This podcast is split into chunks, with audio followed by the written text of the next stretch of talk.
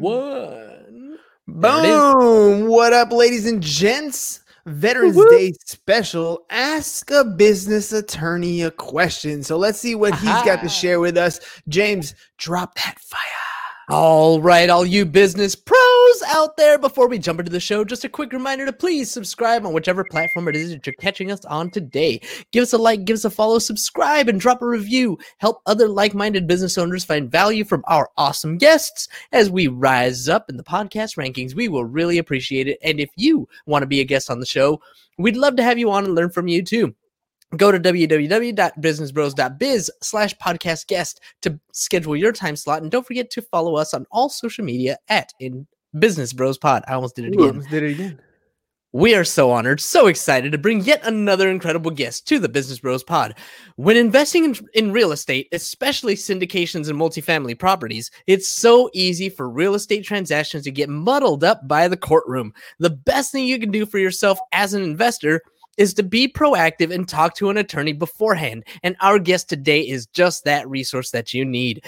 Our guest today is a passionate attorney who loves helping people. Whether he's helping entrepreneurs create generational wealth through real estate investing or helping them grow and scale their uh, real estate businesses, he makes sure that entrepreneurs and real estate investors grow while avoiding typical legal pitfalls. Do yourself a favor and before investing in real estate, tune into this episode and learn from our awesome guests. Coming to us today out of Los Angeles, welcome to the show, attorney Jeff Love.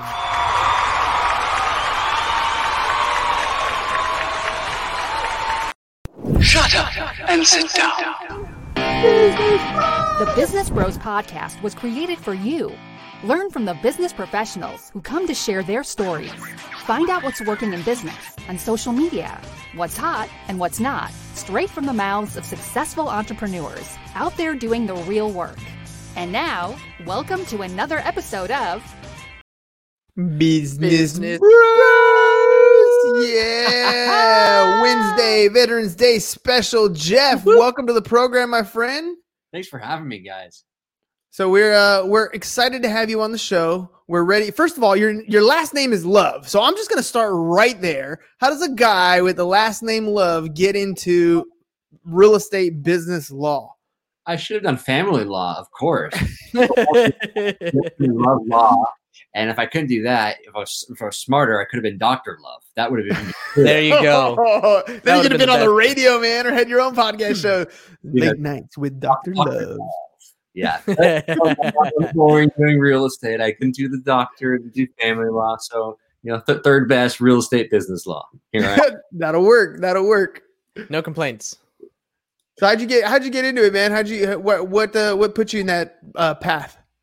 I, I think I've always had that kind of entrepreneur spirit. You know, from high school, college, I wanted to want to be a real estate developer. So I wanted to learn about the law. You know, know what I'm doing in terms of contracts. Didn't want to screw up. Didn't want someone to tell me I'm messing things up, and really understand what I'm reading. So I went to law school with that intention. Really like contracts, transactions.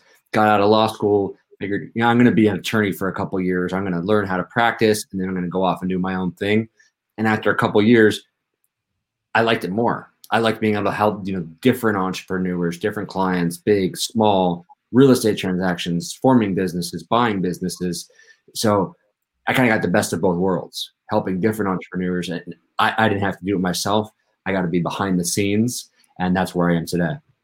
Dude, that's uh it, it, let, let me Whoa, got an echo there. So uh how how often do you get clients that come in the door and it's a very reactive situation? In other words, they're coming in and they're like shit's hit the fan. Uh, we have problems. Uh, help me out from this point going forward. Compared to the ones who come in and are very proactive and they're like, "This is what I plan on doing. Uh, how can you help me structure this?"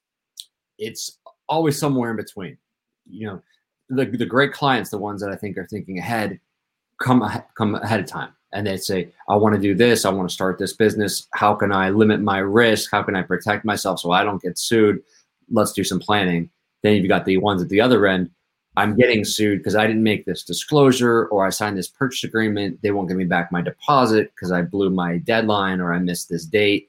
And you got most of them in between where there's the writing on the wall that maybe they didn't do something correctly, but there's still enough time to really fix it, get it done right before there's you know, there's too much risk, there's too much exposure, or there's a, there's a lawsuit banging at your door. How do I know when it's the time to reach out to an attorney?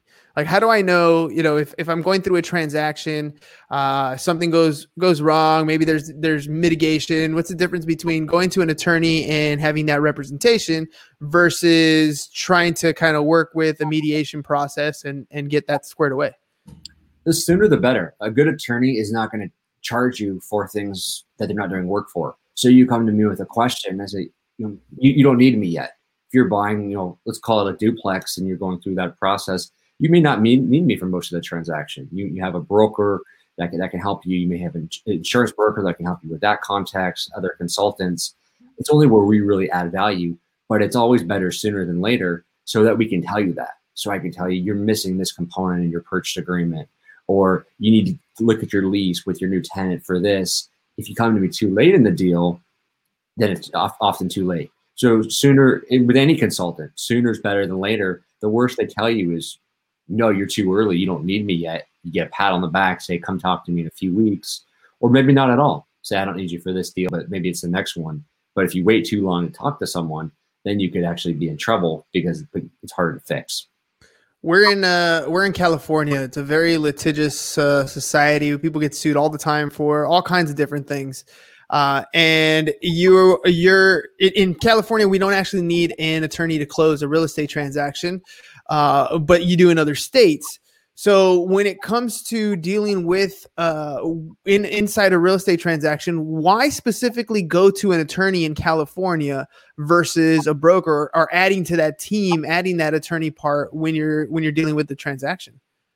For residential, there's not always a need because we are in a, a title state. So a lot of your closings it goes through the escrow company where back east, a lot of times you have two attorneys sitting across the table actually exchanging documents.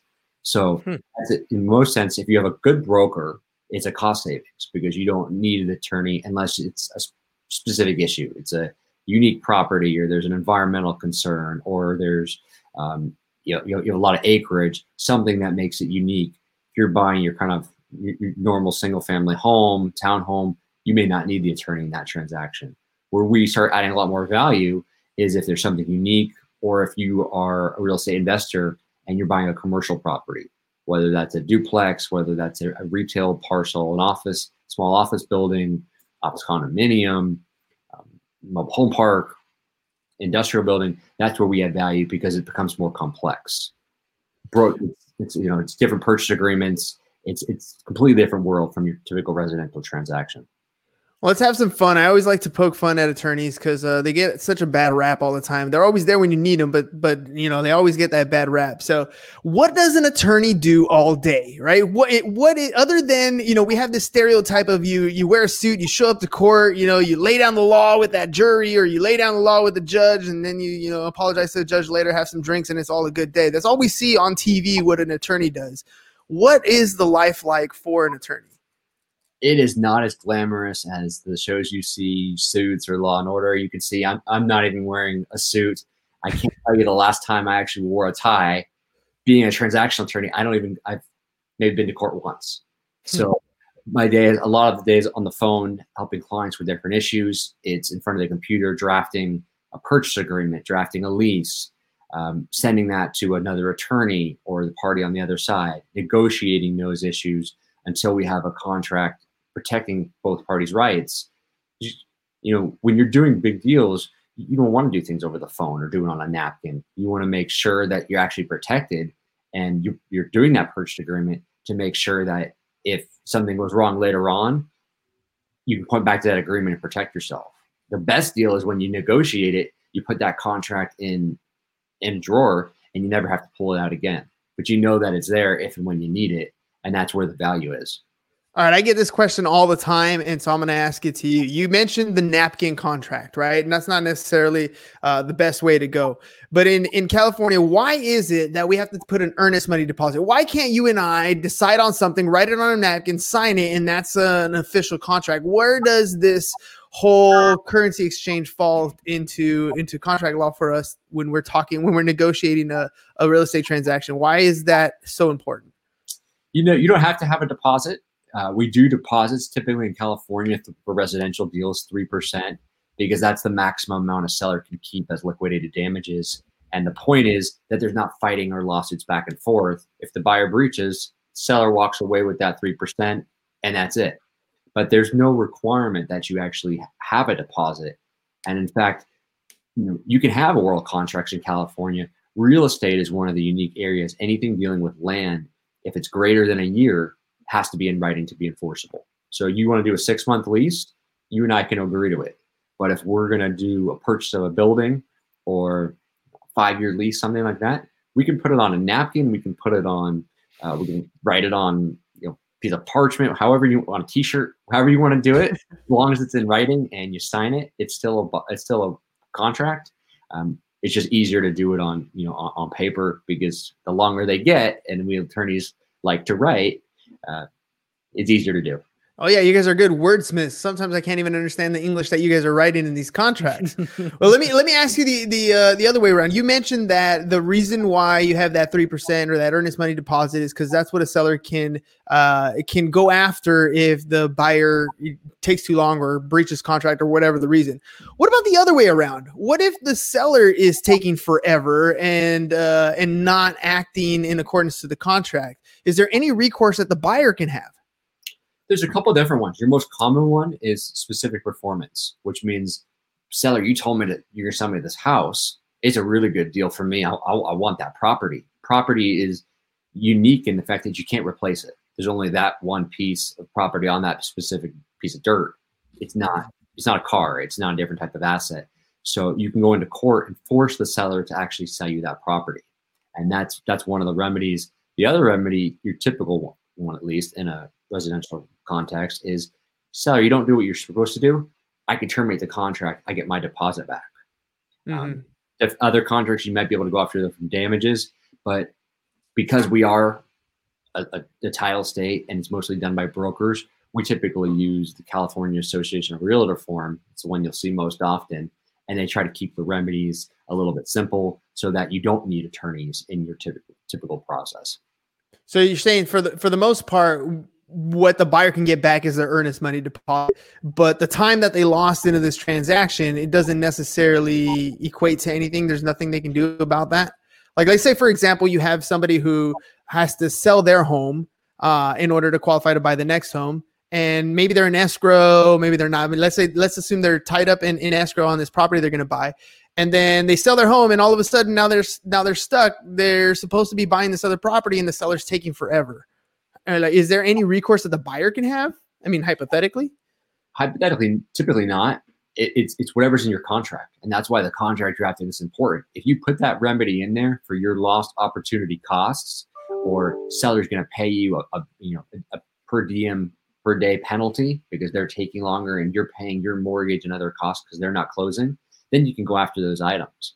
Which is why it's important to talk to your broker or attorney to put those in there in the commercial context, what we do a, a lot is uh, specific performance might not be good enough because maybe the seller enters into a new lease or gives you an easement down the middle of a property and now it's worthless to you. Is we say you're going to pay us for out of pocket costs. So our buyer spends ten thousand dollars on an attorney and other consultants and is out of pocket twenty grand. We say, you know, you're not, not going to pay for my, you know, my buyer, not my, my lost cost, the time I spent into this, but all my third party costs, any money I'm actually out of pocket, you're going to reimburse me for that if you're in default to this agreement.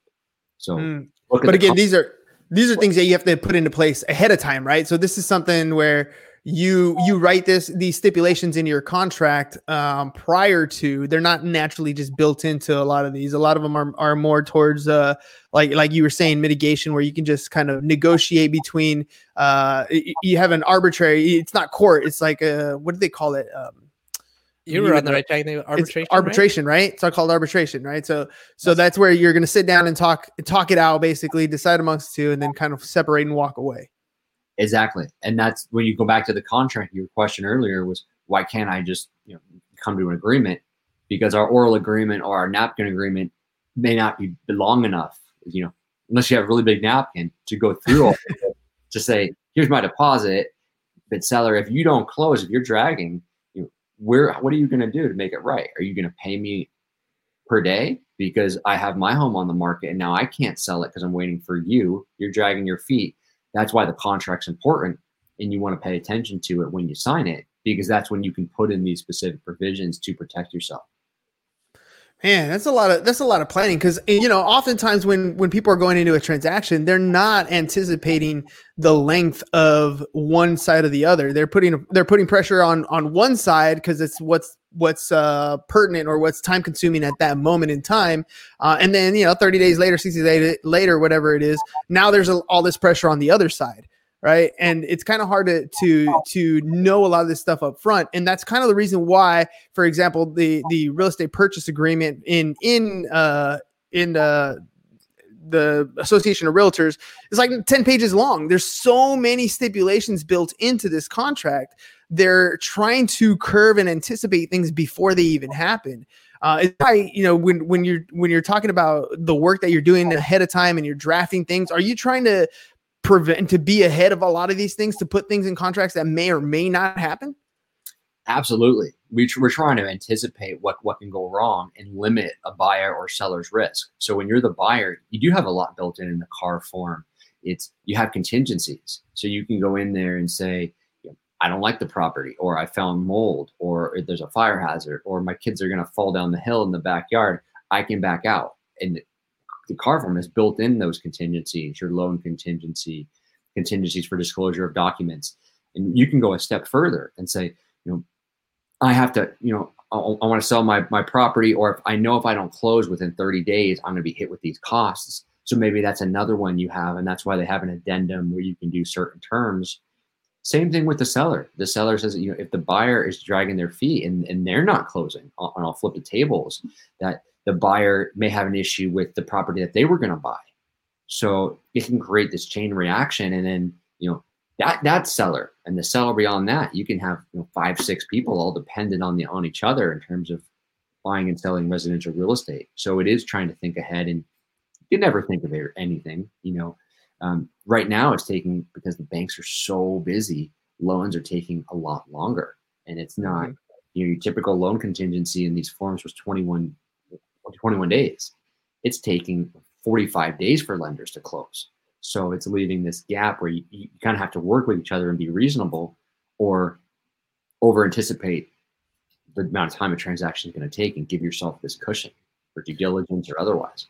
Let's uh let's take ourselves on a little bit of a different real estate detour here. So um you know there's a lot of, of investors out there that have been doing a lot of flipping of properties, right? Getting some distressed properties that need a lot of work. Uh they come in, they do the work, they turn around and they sell them. What kind of, especially here in California, what kind of risk does a flipper have uh, going forward? Is there like a statute of limitations or something? After they complete the work on a property, sell it to a new buyer, if something goes what are things that a flipper should be looking for or, or protecting themselves against when it comes to doing that and then moving forward? You really want to be careful with warranties and the work that you're doing because depending on how much it is as a, as a flip versus a new construction new construction in california you know, so your typical contractors coming in there and doing work there's a 10 year period for latent defects. So you do something buyer doesn't find out about it for a few years they can have a lawsuit. I actually have a client that is, you know, is a pretty big flipper, and they just ran into that issue three years down the line. So you really want to be careful with how much work you're doing, the type of work you're doing, to be able to limit that exposure. Because in a contract, you can't get rid of that 10-year statute for for latent defects. You can limit your actual warranties if you're giving any for, you know, I put in new new, new tiles or I did a new roof what type of warranty am I giving to your buyer? But you want to limit your exposure, and that's why with a lot of flippers, you may not do it at the beginning because you're doing one. You, you watch HGTV, you see how easy it is. Mm. You don't think about all the risks, but as you get bigger and you do more, you start thinking about creating a limited liability entity, an LLC, or a partnership to protect your exposure. So just in case mm. you did get sued, it's not you personally and all your assets. It's the entity that you actually took title to the property and did the work in. So you're yeah, that's that's a little bit different though. What you're talking about here is if you're doing it as a flipper, you should have an entity doing the work. Not don't go into this thing as a sole proprietor, uh, as your own, you know, your your own. Yeah, what do you call it? Uh, I guess I'm just going to call it self-employed. Don't go, yeah, sole proprietorship. Don't go into it on your own. Have an entity because what if I'm hearing you correctly, avoiding the litigation isn't an option. You, the 10 year period is going to be there regardless. So have other protections in place, like the corporate veil, to protect you from any of these uh, defaults or defects that you might have done in the property, whether you did them or not, intentionally or not. Is that correct? That's right. So there, there are different types of uh, risk mitigation, but they're related. If you're actually going and doing the work yourself, then you would be on the hook for a lot of these warranties. If you're just the flipper and you're actually hiring a contractor to do the work, the contractor has the warranty and that latent defect. So you'd be more the middleman. But the more you grow, sometimes you might be starting to do work yourself. You can save costs. You you can lay the you can lay those floors. You can do some of the work yourself. Now you're shifting that liability from the contractor to yourself, and by creating this entity, you're protecting yourself in both cases. It costs a little bit of money to set up, a little bit of taxes, but once you get hit with that lawsuit, if it ever happens, that entity is going to protect the other flips you may have going on or your other assets, your business, especially if this is something you're doing on the side. You don't want to commingle everything and have a, a litigant or plaintiff be able to come after everything you have. And that's one cheap method that you're able to do to protect yourself. So this is something I've heard uh, over and over again. The more successful you come as a as a company, target is on your back. Um, what is it that uh, people who are who are getting ready to sue somebody? What is it that the attorney on on their side is looking for in order to make the lawsuit, uh, you know, more effective? In other words, if I'm an attorney, if I go to an attorney, I'm like, hey, this happened to my to my house, or this happened to my car, or this happened to whatever. What is that attorney looking for? to make this lawsuit like, okay, yes, this is somebody we want to go after? Assets. You want if someone doesn't have any money, there's no sense in pursuing them. You could be the best attorney, you could have a slam dunk case, but if the person that we're suing or the entity we're suing doesn't have money or some property, some type of assets to go after, why are you going to spend money on the attorney? And if it was a contingency claim where the attorney is getting a percentage, they're not going to want to pursue it because there's nothing for them to go after. So the first thing they're going to look at is make sure who we're going after and do they have enough money to make it worthwhile to pursue your claim because you're going to spend X amount of money pursuing it. We're going to look at if they have assets. And then the secondary question is what type of do you actually have a good claim? Um, if you have both of those combined, then you've got a good lawsuit. But you're, you're missing one or the other, then it often doesn't make financial or legal sense to pursue that person does an insurance policy, does a GL policy, does a worker comp policy, does an insurance policy qualify as a as an asset that an attorney is looking for? It often does, especially you think about jumping away from real estate for a minute, but you're talking about you know a car accident. You get hurt, you get an attorney to sue the the, the person that hit you. It's often not a claim against you're suing that person but you're not looking at their assets. You're looking at the underlying policy, or if they have an umbrella policy that you're able to go after, and that's 500 grand or a million dollars, and you're really banking on the insurance company stepping in to go for that asset. Um, and it, it, back to real estate, it works both ways. So we talked about entities protecting your assets. The other thing you can do is make sure you're adequately insured because before you even get to the entity, it's another line of protection. If you've got uh, a good liability policy and you're flipping a house, you've got vendors coming and going, and say you have a FedEx package delivering you uh, some tiles, that that that delivery driver slips and falls. Well, now they're going to sue you as the owner. Hmm. You have insurance; they're first going to sue you, but the insurance is going to step in. If and only if it goes beyond the insurance, then that liability protection kicks in, and you're you're behind that. So we're creating these barriers between you and the problem to making sure they have to jump through all of these hurdles before they can actually come after your personal assets. And that's you, more important. The more successful you get, the bigger target. You're absolutely right. The bigger target you have on your back because there's more assets to pursue. So, and and I'm I'm asking you this from from a from a personal standpoint in the sense that uh, as we've become more successful, we have had to go through litigation. And oftentimes it's not even something we did. It's something like you were saying, it's almost like a third party thing. We had a situation where we had an independent contractor who had an employee who they had a scuffle and because we were paying the independent contractor we were named in the suit now we didn't lose the suit but we ended up spending a good 40 50 thousand dollars to defend ourselves so at, at, one point in the life stage of a business, as you start to develop, you know, your income streams, as you start to become more successful, when should we start looking at having an attorney, like a team, either on retainer or in, in our back corner to avoid these types of, of litigations? I wouldn't necessarily say on retainer, but you, it, it's always a good practice to have, you know, attorney, just like any other consultant, as you're, you know, flipping real estate right in our example, you want to make sure you have a good team in place. And that includes a good insurance broker, you mean a residential broker, you want to have a good accountant, and another member of that team could be your attorney, and you can use them as little or as much as you want. And you might be doing a, a contract and you want them to take a quick look at it to make sure that everything uh, is as it should be and you're protected. Maybe in you know the contract with the independent contractor, you want to make sure that, that that's appropriate now more than ever because different businesses is becoming harder to have an independent contractor versus as an employee with the AB5 law that passed beginning of the, this year. So the question is, you really want to get them involved as early as you can, especially if you're doing transactional work, because you have a litigation attorneys that, you know, you go to them when something's wrong. But a transactional attorney, which is what I do, I help clients when everything's going well, and we're protecting them so that things don't go badly and they don't get the litigation attorney. And sometimes, to your point, sometimes it's just a cost of doing business. It's nothing you did. Um, it's just something that happens. And that's why insurance is, is a, a, great asset to help protect you and maybe pick up some of those costs. But the more projects you do, eventually something's going to go wrong, whether it's on your watch or something that someone else did and you're just connected to it.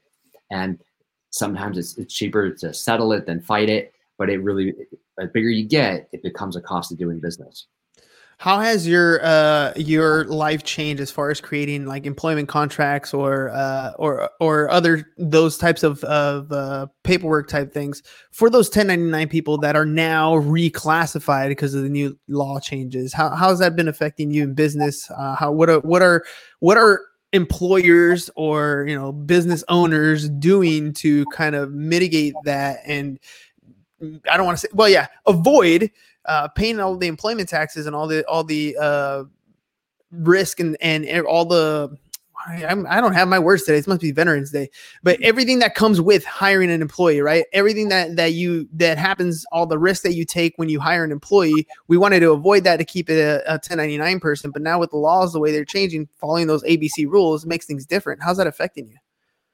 It's as we talked about earlier. You asked about my my day. A lot of my day is on is on a phone with especially startups and new companies saying, "I want to hire this person. Can I hire them as an intern?" Can they be an independent contractor, an employee? And for the most part now in California, it's employee. There are certain exceptions for different industries. You know, real estate brokers, one. We just had the proposition that passed where you know, Uber, Lyft, Postmates, those types of uh, that were, were going to be employees, they can remain independent contractors. But a lot of it is just making sure that you know if it's unavoidable that you're properly classifying them as an employee, you're doing withholdings, you have the proper agreements in place with offer letter, maybe an arbitration agreement with your employees, because to, to classify them incorrectly is going to end up costing you more money in penalties and other other fines than it would be to do the withholding and pay the necessary taxes on them from the beginning. So that's just one of the areas where better to do it the right way from the outset, even as painful as, as it's going to be in terms of costs, because you do it the wrong way later on, it's going to end up costing you more money. And that's something that not just in the employment context, but creating entities as you know, business attorney, creating your first business. Sometimes it's expensive to do it right the first way around. But I can't tell you how many times we fix something because you want to save that buck now. It's expensive. I don't need it. But then when you do, in a year or two years, it ends up costing you more money. All right, last little thing here. uh, we're we're running to the end of time. I want to make sure that if people want to get a hold of you to ask their own questions, to get their own help, uh, can you, for our listening audience, let us know how we can get a hold of you? Sure. Uh, you see my website scrolling at the bottom of the screen. Check me out on there. It's got my contact information. But feel free to call me. Uh, the number for the firm is uh, 310 552 3400. And my email is jlove L O V E, at gibbsgiden.com. What's in store for the future, Mr. J Love? You're gonna take that deep voice down. You're gonna do the uh, little bit of love talk from the real estate attorney. Anything in the future in uh, in, in radio, Mr. Love? Well, you know, you got me so excited now. I, again, I wish I went to medical school. I do have young. That's love. So a little hmm. jealous of that. You know, it's it's got to be a running joke amongst your friends, right? Come on, they got they got to have stuff for you. It, it, it always, but you know, the the one nice thing about it is the name. I guess you know, decades ago, what was Lloyd? There was an I in there, and some at some oh. point in Ellis Island they changed it to Love. So that's a that's a really good change because I know you mess up names. when I you know you check into a hotel, you, you do get that. Oh, I like your last name. Like that's that's pretty cool. So yeah, well, I mean, I, would be more worried about is that a name? Is that your real name? Is that for real? Like, is that your real name? My name's McLovin. What? Yeah, McLovin, right? Uh, excuse me, sir. Can I see some ID? yeah, that'd be cool. I'll, I'll, I'll, I'll, see if I can get a radio show. You know, legal questions or t- talking with uh, talking with uh, Mr. Love. He, you know what? Do a show on employment sexual harassment by Dr. Love. That'll go right. That'll go. You'll have zero problems there. Nothing. No, no potential issues. No potential issues there. All right, ladies and gents. Jeff, thank you. Thank you for coming on the show, man. Uh, a, a, lot of a lot of valuable information for today. Uh, and thank you very much again, uh, ladies and gents. It is Wednesday. Tomorrow is SHIT. So happy, happy it's, it's Thursday. Thursday. And we will see you again mañana. Jeff, thank you again for coming on the show. Ladies Thanks. and gents, we will see you tomorrow. Peace. And we're out. Bye. Thank you for listening to the Business Bros Podcast. Are you looking to get more clients or to increase your income? Hernan, the business bro, can help you generate referrals through the power of podcasting. And James, the insurance bro with Pipeline Insurance, can help you effectively add insurance to your existing business. If you are ready to create wealth today and generational wealth for tomorrow, email businessbros at csfirst.com to schedule a free consultation or join the Business Bros Network, www.businessbros.biz.